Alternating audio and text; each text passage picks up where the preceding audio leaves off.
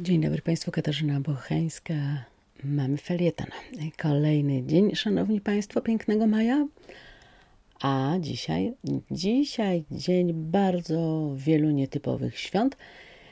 No i wśród nich, Szanowni Państwo, możemy wyszperać Dzień Księżniczki. Możemy powiedzieć, no to doczekaliśmy się. Mamy Dzień Księżniczki z kim się nam ta księżniczka kojarzy. No, przede wszystkim chyba z piękną młodą dziewczyną, otoczoną dobrymi ludźmi, zwierzętami. E, na ilustracjach baśniowych mamy też księżniczki, którym zwierzęta jedzą z rąk.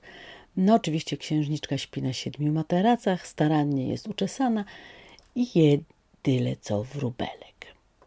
Ale to, proszę Państwa, baśnie. A w życiu?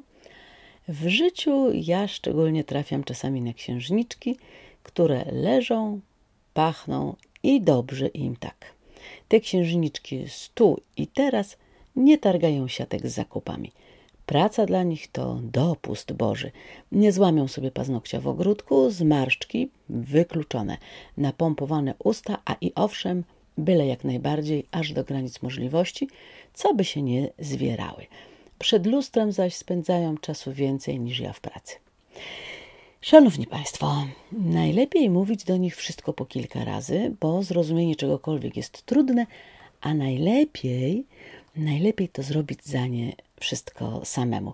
Będzie szybciej i skuteczniej. Kuchnia u nich jest zawsze czysta i jak nowa, bo jedzą to, co doniesie dostawca. Szczytem możliwości jest zagotowanie wody. Nigdy nie wiedzą, co należy powiedzieć w towarzystwie, a chcąc zabłysnąć, gadają bzdury. Powiecie Państwo, królowe życia. Pozornie, bo książąt na białym koniu prawie nie ma, więc kto je uratuje przed złym smokiem lub czarownicą z zatrutym jabłkiem? Kto im pościeli łóżko?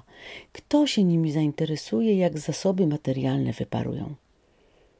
Łatwo być księżniczką przecież odzianą w złote szaty, a nie mając zasobów finansowych za sobą e, i ludzi, którzy nakazują nam księżniczce służyć, no cóż, wtedy baśń przestaje być baśnią.